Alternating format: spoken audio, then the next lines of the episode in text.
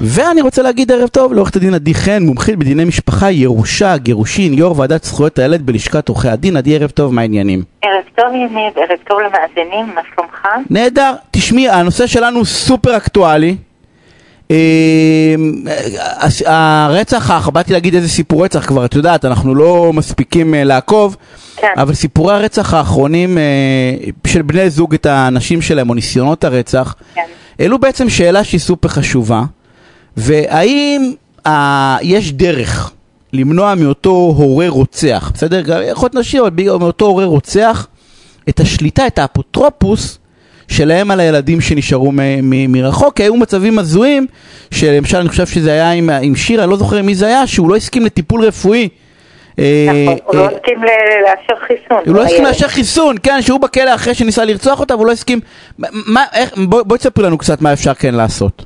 אז יש לנו חוק שמסדיר את הסוגיה היום, החוק הוא רק תחילת הדרך, הוא בטוח לא ימנע את הרצח הבא או יהווה הרתעה, אבל בהחלט הוא צעד אחד לכיוון אה, מקום טוב יותר, ויש גם אופציות אחרות שאנחנו נוכל לעשות בהן שימוש ללא שום קשר לפחד מרצח או ניסיון לרצח, אבל כשיש לנו בעיה מול הורה מתפקד. אז בואו קודם כל נעשה סדר ונבין מה המצב המשפטי היום.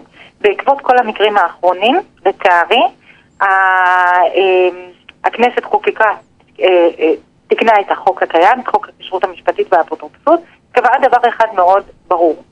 ברגע שהורה רצח או ניסה לרצוח את ההורה האחר, או שהוא עשה, אה, או שהוא אנס את הילד, או עשה בו מעשה סדום, האפוטרופסות נשללת מרגע הגשת כתב האישום. האפוטרופסות תישלל באופן זמני עד להכרעה. אם נמצא אותו אדם שהוא אשם, אז אה, האפוטרופסות נשללת באופן קבוע. הוא לעולם לא יוכל למלא את זה התפקיד אוטומטי. ההורי הזה. הוגש כתב אישום. אוטומטי. זה בדיוק הרעיון של החוק. אנחנו כבר לא פועלים לפי המצב שבעבר, שהיינו פונים לבית המשפט, משכנעים אותו, זה הורה שלא מיטיב, זה רצח את האימא אל מול עיני הילד וכולי, אוטומטית, אין שיקול דעת לבית המשפט. בית המשפט יצטרך לשלול אוטומטית מרגע הגשת כתב האישום. אם נמצא שהוא לא אשם, אז מחזירים לו את האפוטרופסות. מה שעוד מיוחד אה, בחוק, שהחוק מעביר את נטל ההוכחה על ההורה הפוגע. אם אתה רוצה עדיין להמשיך ולקבל החלטות עבור הילד, אז תתכבד, תגיש בקשה לבית המשפט, תראה שיש נסיבות מיוחדות. נניח, יש, יש מקרים שאתה מכיר בהרבה מאוד אה, פסקי דין פליליים שקראנו כבר בתור סטודנטים, שנעשה מעשה רצח כתוצאה מ... מ מהגנה עצמית או אני מנסיבות מאוד חושב- מאוד מיוחדות. אוקיי, אני, אז אוקיי, ואז שם, אז כן אני יכול לשכנע? יכול להיות, אם אה, לא פעם ולא פעמיים קראנו על, על תיקים כאלה, שבסופו של דבר הקורבן במשך כל החיים הוא זה שרצח את הצד האחר. החוק הזה עבר, נכון? החוק הזה קיים כבר. החוק הזה הוא קיים והוא חטיש. לא, אבל אני אומר, הוא כבר עבר קריאה שלי, הוא הוא חוק. זה לא הוא הצעת הוא חוק, זה הוא חוק. תיקון 19 יש- לחוק הכשרות המשפטית והאפוטרופסות. בעצם המחוקק פה מאמץ את כל אה, הנורמות של האמנה לזכויות הילד, האמנה הבינלאומית. אם אתה רוצה להיות הורה, ואתה רוצה לקבל החלטות עבור הילד, בענייני רפואה, בענייני חינוך, בכל עניין אחר, אז קודם כל תמלא אתה את התפקידים ההוריים שלך. זה תקף, הזכות היא של זה הילד. תקף, לא ל- של- אבל זה תקף לעד? כאילו זה תקף, כאילו ברגע שהורשע, לצורך העניין, הרוצח עכשיו של דיאנה, נניח ישתחרר עוד עשר שנים מהכלא, אה, הילד עדיין קטין. הילד עדיין קטין, בדיוק, אז- אז אז הוא עדיין, הוא לא אפוטרופוס שלו, נכון? הוא לא אפוטרופוס, נשללת ממנו, ואם הוא ירצה לחזור להיות אפוטרופוס, הוא צריך להגיש בקשה. אז הוא צריך לפנות לבית המשפט. נטל ההוכחה למי עובר הילד, עליו. למי הילד עובר? הילדים? אז זהו, צריך שיהיה אפוטרופוס מחליף, אוקיי? ואם אנחנו מדברים, לרוב הסביבה המשפחתית היא סביבה חמה ותומכת, אבל אתה אמור לבחור לפחות אחד או כמה מבין האנשים האלה, אחד לפחות לנושא בריאות, אפשר אחד לכל הנושאים, אבל עדיף שיהיו לפחות שניים, אחד לנושא הרכוש. בית המשפט יצטרך לראות מי ההורה, מי המחליף המתאים ביותר. אבל פה הייתי רוצה לעצור על נקודה מסוימת ולהסביר. אפשר לעשות שימוש במסמך שנקרא מסמך הבעת רצון.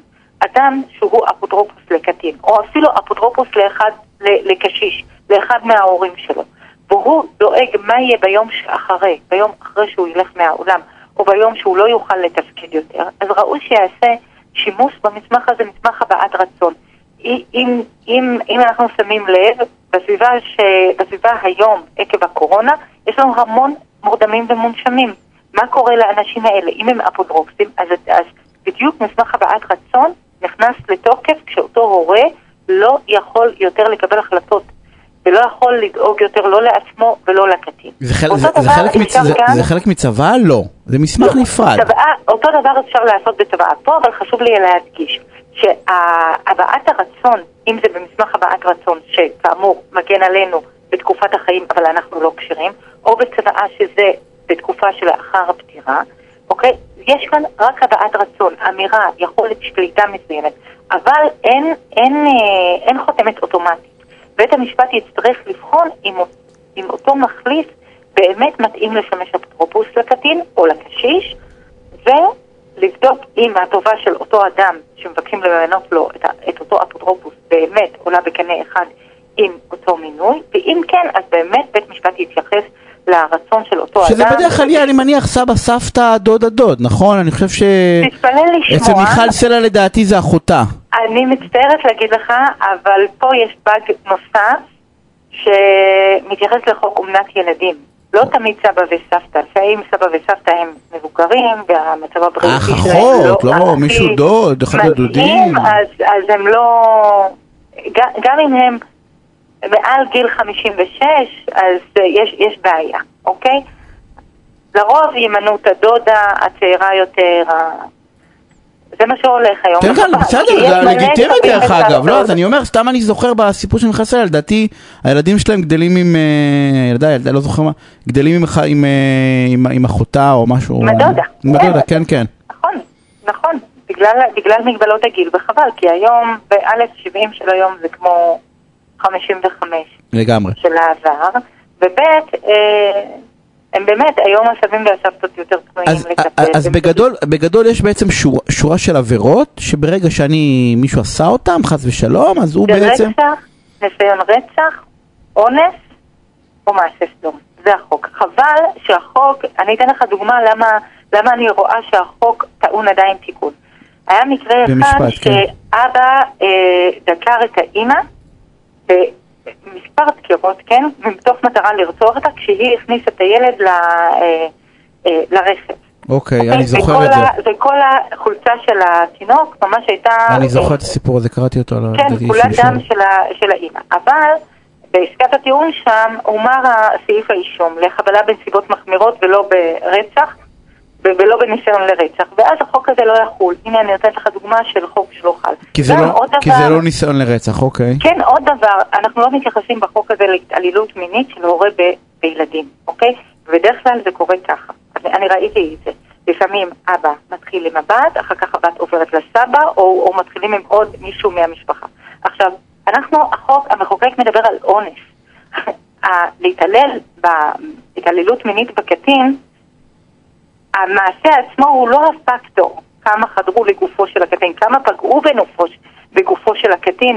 אני רק אגיד לך, אני, אני מבין מה את אומרת, זו סוגיה מה זה מורכבת, כי רצות לי בראש כל כך הרבה שאלות ואין לנו פשוט uh, זמן, כן. כי, כי אני בא ואני אומר רגע, השאלה אם זה לא מדרון חלק, חלקלק גם להפך, כן, כאילו. זה ח... ברור, ברור, כאילו, את יודעת איפה, איפה עובר... כן, לא, אז אני בא ואומר, אני מסכים איתך שלמשל, זה של ניסיון הריגה ובגלל זה לא נכנס שזה הזעה בעיניי, כן? נכון. אה, נכון. צריך אה, לדעתי, אם המעשה נעשה, לא, אני לא חושב שכל כתב אישום נגד פגיעה בילד צריך אוטומטית לשלול, אה, כאילו זה כל כתב אישום מכל סוג לא שהוא. תראה, לפעמים בוא נהיה באמת... על פגיעה בילד? על פגיעה בילד כל כתב אישום. על אישה גברים אני לא נכנס כי זה מורכב מדי, אני לא יודע, את יודעת, אבל פגיעה בילד, בילד כל פגיעה, אלימות נגד ילד... פגיעה שוכחה, כן. אני... אם אתה מוכיח... כן, כתב אישום, לא, לא, כתב אישום. כתב אישום, אחרי, הסתיים כתב אישום בזיכוי, מעולה, תקבל את הילד חזרה, תדרוש פיצוי. אבל כל פגיעה בילד מכל סוג שהוא, לדעתי זה צריך להיכנס באופן רחב. פגעת בילד, יש כתב אישום נגדך, תתקדם, לא, לא תלונה במשטרה או משהו, כתב אישום. עבר כבר את ה... נכון. חד משמעית. עדי, אנחנו חייבים לסיים, אה, תודה רבה. תודה רבה.